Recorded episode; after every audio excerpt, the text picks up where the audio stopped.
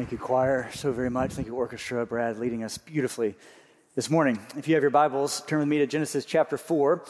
And we're going to look at Cain and Abel this morning. And you all know we've been in this series through the summer on In the Beginning, looking at the book of Genesis. And uh, it's been a wonderful uh, few weeks as we've explored together. We've seen God create all things in the heaven and the earth. We've seen Him create male and female. We've seen the first marriage and the joy of husband and wife coming together, leaving father and mother, holding fast to their wife. We've seen the joy of God giving Adam and Eve everything that they could have wanted the, the goodness, the fullness, the, the never ending goodness of being in the Garden of Eden, right there with the Lord, perfect, perfection of communion between God and man. All things are good. We, we transferred that to Eve talking to uh, the serpent. Eve and Adam falling into sin, the curse that God gives, and we find ourselves in Genesis chapter 4, Cain killing Abel. If you think your family's got issues, the first family certainly has issues. Mom and dad talking to a snake, falling into sin, bringing down humanity with it, and son kills son. Genesis chapter 4. Not a good start for us, is it? But when we look back at the beginning and see all these things we've talked about, you see the same song being played out over and over to present day right now. The same things that we're seeing over and over again, the same things anecdotally that we're experiencing with our eyes, are the same things that have been happening since the beginning. And so we've been talking about this so that we would respond in a wise way when we see and experience it today. And so this morning, let me read for us Genesis chapter 4. We'll be at verses 1 through about 16, and then we'll just launch into this thing together. Now Adam knew Eve, his wife, and she conceived and bore Cain, saying, I have gotten a man with the help of the Lord. And again she bore his brother Abel. Now Abel was a keeper of sheep, and Cain a worker of the ground. In the course of time, Cain brought to the Lord an offering of the fruit of the ground, and Abel also brought to the firstborn of his flock and their fat portions. And the Lord had regard for Abel and his offering, but for Cain and his offering he had no regard. So Cain was very angry, and his face fell. The Lord said to Cain, Why are you so angry, and why is your face fallen? If you do well, will you not be accepted? And if you do not do well, sin is crouching at the door, and its desire is contrary to you, but you must rule over it. Cain spoke to Abel his brother. And when they were in the field, Cain rose up against his brother Abel and killed him. And the Lord said to Cain, Where is, your, where is Abel, your brother? And he said, I don't know. Am I my brother's keeper? And the Lord said, What have you done? The voice of your brother's blood is crying out to me from the ground, and now you are cursed from the ground, which has opened its mouth to receive your brother's blood from your hand. And when you work the ground, it shall no longer yield to you its strength. You shall be a fugitive and a wanderer on the earth. Cain said to the Lord, My punishment is greater than I can bear. Behold, you have driven me today from the ground, and from your face I shall be hidden. I shall be a fugitive and a wonder on the earth, and whoever finds me will surely kill me. Then the Lord said to him, Not so. If anyone kills Cain, vengeance shall be taken on him sevenfold. And the Lord put a mark on Cain, lest any who found him should attack him. And then Cain went away from the presence of the Lord and settled in the land of Nod, east of Eden. Let's pray. Lord, would you help us? Lord, as always, I pray that the words of my mouth and the meditation of my heart in this moment would be acceptable and pleasing in your sight. You are collectively our rock and our redeemer. Lord, would our hearts be open and receptive so that we leave this place different than when we came in? It's in Jesus' name I ask. Amen. If you have your outline, you can go ahead and pull that out, and we'll notice the first thing that you see is Cain's offering is not accepted. Cain's offering is not accepted. Now, we could spend a lot of time, and there's a lot of commentary on why Cain's offering is not accepted. We could look and say maybe it was because Cain offered some first fruit or some fruits of the ground, and Abel offered the first fruit or first of his uh, fatted uh, flock, and he was giving it uh, out of the overflow, the first portions. Maybe you could say it was because Abel offered a blood sacrifice and Abel just offered some fruit of the ground. there's a lot that we could discuss, but in my estimation, understanding what was wrong with the offering is not nearly as important as understanding Cain and Abel's response to it. Uh, we can look and see in Hebrews chapter 11, 4, it says, By faith, Abel offered a more acceptable offering to the Lord. So we know that Abel and Cain both understood what was required, what was acceptable to them, yet Abel did it and Cain didn't. Again, we could spill a lot of ink, and there's a lot of good books to read about why each offering were accepted and not. But for me and this morning, I think it's so important for us to understand the response that Cain gives to his offering not being accepted. We know and understand because we know the Bible is one co- consistent, coherent story from Genesis to Revelation that we see that most certainly this is a heart issue for Cain and Abel. We see, even as the widow's mite, we see that it's not necessarily as important as what is given, but how it is given. And so this morning, we recognize, and the underpinning that we need to understand is Cain's offering is not accepted. And that would quickly move us to number two. We're not going to fly this fast the whole time, all right? So Cain's offering is not accepted. But number two, Cain is warned, but not affected. And this is where I want us to unpack for the bulk of our time that Cain is warned, but he's not affected. Now, I do believe that Cain understood that God had given Cain and Abel precisely what they were called to. They were doing what was out of the overflow of their uh, responsibilities. Cain worked the ground, so he would have crops that would come forth. Abel worked the flocks, and so he would have the opportunity to offer sacrifices or offerings to the Lord. So they were giving what was uh, from their uh, bounty of what their work gave them. But in verse 5 and 6, if you have your Bible, look at, look at it with me. But for Cain and his offering, God had no regard. So Cain was very angry and his face fell. And interestingly, in verse 6, it says, The Lord said to Cain, Cain, why are you angry and why has your face fallen? If you do well, will you not be accepted? And if you do not do well, sin is crouching at your door. Its desire is contrary to you, and you must rule over it. Maybe for the first time that we've got here, God comes to Cain before his sin and says, Cain, listen, be careful. Cain, let me warn you if you continue on the pathway that you're on, it's not going to end well for you. Cain is warned by God don't do this. Cain, be careful. I mean, in some ways, Adam and Eve had this same kind of warning sign when they said, Hey, you've got everything you could ever want, but don't take of the tree of the knowledge of good and evil because you will die. And so here, Cain has given an offering, it's not accepted. And somehow, by God's grace, God comes to Cain and says, Cain, if you do well, you'll be accepted. If you don't do well, sin is crouching at your door and it's going to attack, it's going to devour. Cain, buddy, here's the deal do right, you're good to go, everything's going to be okay. Do wrong, sin is crouching at your door, ready to pounce on you, man. I mean, you look scripturally, you see it's the same thing that Peter was saying. Hey, the devil prowls around like a roaring lion seeking someone to devour. It's as if the Bible was written to remind us this is how sin operates like a roaring lion seeking someone to devour. This imagery of sin crouching at the door. One, one, commentator likened it to if you've ever seen an animal crouch, they, they, get, they get smaller, right? They crouch, they get small to be hidden.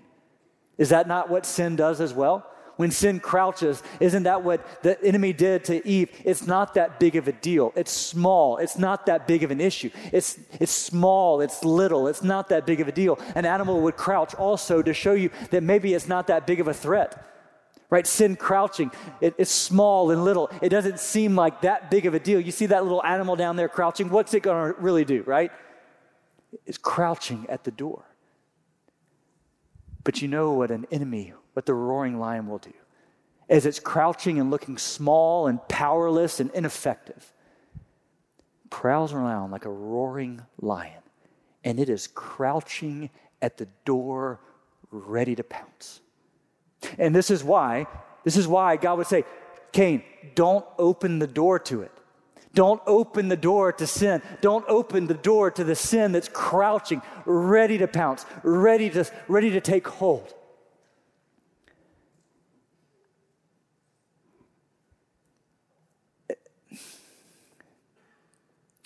As I look at this passage, and in my life, as I have ministered with friends, gone to seminary with brothers. As I've read news reports of great and godly men that I deeply love and respect. As you and I know men and women who are in notable places doing wonderful things, I think at times we forget how close sin is, how much it wants to devour and take hold of our lives.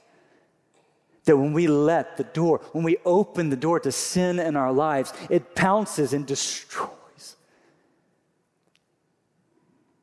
And I think about the people in my life who I, I loved, respected, and served alongside to that opened the door to sin in their lives and like a roaring lion, pounced and devoured and destroyed. This is why we take this seriously. This is why we look and Cain is coming and hearing the word of the Lord saying, Cain, do well, your offering, you will be accepted. But sin is right there, ready to pounce, ready to devour. Be careful, Cain. Don't let this into your home, into your heart. Don't let it near Cain. Keep it away from you. Fortify your heart, fortify your home, fortify against it. Cain, it's right there. It may look small and ineffective and powerless, but Cain, don't mess with it. Cain is warned, but Cain is unaffected. And friends, we have God's word. And, I want to go back to what we've talked about week after week that God has wired and created us. He knows us. He knows what is good for us. He knows what gives us full of joy and peace and life for us. But we know the enemy comes to steal, kill, and destroy. And if any way the enemy would come to destroy us through the foothold of sin, Cain is warned, but unaffected. Friends, let's not let that be true of us. When the Bible speaks clearly of sin, friends, we avoid it. We don't toe the line, we don't flirt with it, we don't let it play around, we, we get rid of it. We don't let it be near us. We close the door to it over and over and over again because its, its purpose is to overcome, to devour. It's contrary to you, but you must rule over it, not it over you. Now, it's here. I want to pause and I want to give you a second mini sermonette. Okay, so if you didn't like the first one where it's going, I'm going to give you a, a completely different one. All right, so if you can connect with this one, just just forget everything. This is for you, okay? So, in the midst of everything, I'm going to give you like a three minute mini sermonette on anger, okay? Just here we go. You ready? Part two. All right, because what we see right here is Cain in the midst of God telling him that his, his sin or his offering was not acceptable. You see in verse number five that his, he was very angry and his face fell. God even says, Cain, why are you so angry? Can I give you some encouragement in the midst of your anger if you are an angry person? We see where Cain's anger led him. His anger led him to kill his brother. And you may say, hey man, my anger is bad, but it ain't that bad. No chance I'm going to kill my brother, okay? I got anger issues, yeah, yeah, yeah, but I'm not killing anybody, so I've got it under control, all right? Let me give you number two things real quick. In your anger, slow down. In your anger, slow down. We see James 1 19 through 20, quick to listen, slow to speak, slow to become angry, because the anger of man does not produce the righteousness of God. Slow down. Some of you have the old adage count to 10 in your anger. Some of you need to count to like a thousand, multiple times, right? It's okay. In your anger, slow down. In the midst of your anger, give yourself the room to understand why you're angry, what's going on in your heart. If you don't slow down, oftentimes you speed up headlong into sin. So often, if you don't slow down in your anger, you're only speeding up into a brick wall of sin. In my life personally, as I look back, many times the root problem of my sin wells up in anger. In high school, I had a little anger situation going on through a certain circumstance. And, and I found this is going to be really dumb, but it may be effective. I found that I needed, before I got home, to go to the Walmart and walk up and down every aisle of the store. I say that because I, I was struggling deeply. I was frustrated. And so I found that going to the grocery store, walking up and down every aisle of the store, thinking, contemplating, getting my mind off things allowed me the time and effort and energy to calm my soul down. And for some of us, in the midst of our anger, we recognize it is not producing in us the righteousness of God. Our anger is causing us to fall into brick walls that are like sin walls, and we're just running headlong into them. So for Cain, we slow down in the midst of our anger. But number two, we, we get it right and we deal with it.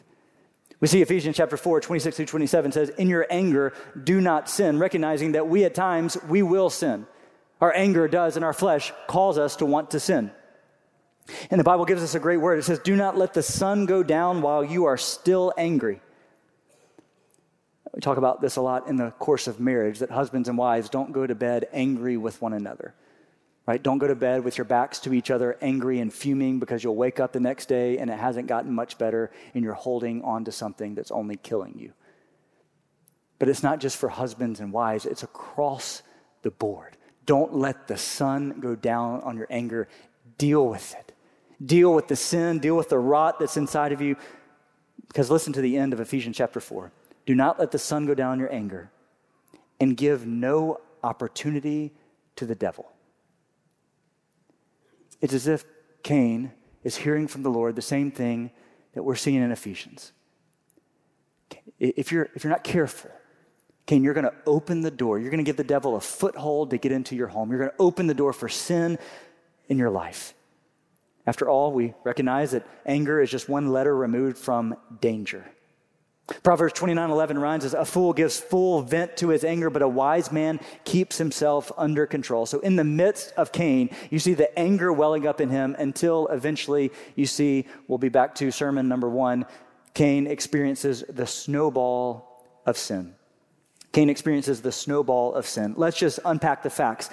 Cain's offering is not accepted, his face falls, his anger wells up inside of him a warning comes. He murders his brother and then actively denies to the God of creation what he has done. You talk about a snowball, more like an avalanche of sin in Cain. A moment where he could have repented and come to faith. He could have repented and come back to the Lord. An avalanche, a snowball of sin to the point that God comes to Cain and says, Where is your brother? And Cain has the audacity to say, Am I my brother's keeper? Essentially saying, Am I responsible for my brother's whereabouts? Am I responsible for my brother? And the audacity of the man who killed his brother to say to the God of the universe, Am I responsible for my brother's whereabouts? It's as almost as if he's learned from his mom and, uh, and his dad who said, The woman that you put here, she did it. Cain is experiencing the audacity and the snowball of sin. As I sat in my study last night, preparing to figure out what it looked like, I, I was struck by how avoidable all this feels. Doesn't this just feel so avoidable? Cain, what in the world are you doing killing your brother? Adam and Eve, why are you talking to a serpent, man? Why are you talking to the snake? It's right there. You know you why? You know God's told you not to do it. Cain, God's warned you not to do this. Cain, just repent and come to like go back to the Lord. He's welcoming you in. Cain, come on, man. Doesn't it feel so avoidable? But I know I look back on many of my shortcomings and sins and failures in my own life and think, come on, Mark. Like, how obvious was it? And so this morning, the point of where I wanted us to go is to recognize that God gives us clarity in how we respond when we fall short. You see at the bottom of your outline, Cain's curse is surely severe. There's no doubt Cain's curse is severe a fugitive to wander the earth, to work the ground, not to yield much. In fact, some would say that Cain repents because his punishment is so great. But in verse 10, we see that the voice, God says to Cain, the voice of your brother's blood crying out from the ground. That Abel's blood cries out from the ground. I put on the bottom of your outline that even in the midst of all this, you see God's redemptive story being written. Hebrews 12, 24 at the bottom of your outline says, And to Jesus, the mediator of a new covenant, and to the sprinkled blood that speaks a better word than the blood of Abel. Let's connect the dots for just a second as we prepare to go that Abel's blood to the Lord was crying out justice, condemnation, justice over my blood. I've been killed. Please, justice over my death. But Jesus' blood speaks a better word. The blood of Jesus speaks a word of grace, no condemnation, mercy. And so, even in the midst of the story of Cain and Abel, you see God's redemptive story and his purpose being written that one day one would come whose blood would be spilled, not to cry from the ground condemnation and justice, but will one day say mercy and grace and speak a better word. This is the redemptive story of the gospel from Genesis all the way through. Let's pray together. Lord, help us. Or maybe today we are struggling with anger, and so, Lord, would you slow us down and get our hearts right? Maybe today we, we hear the warning signs all around us, yet we keep buying into the lie of Satan's hook. So, Lord, help us this morning. This morning, in just one voice and one accord, we just say, Help. We need you. We can't do this on our own. We're not strong enough, wise enough, cunning enough, Lord. We, we need you. And so, Lord, we, we come to you today, asking for you to give us wisdom and grace in our time of need. We love you. It's in Jesus' name that we pray. Amen.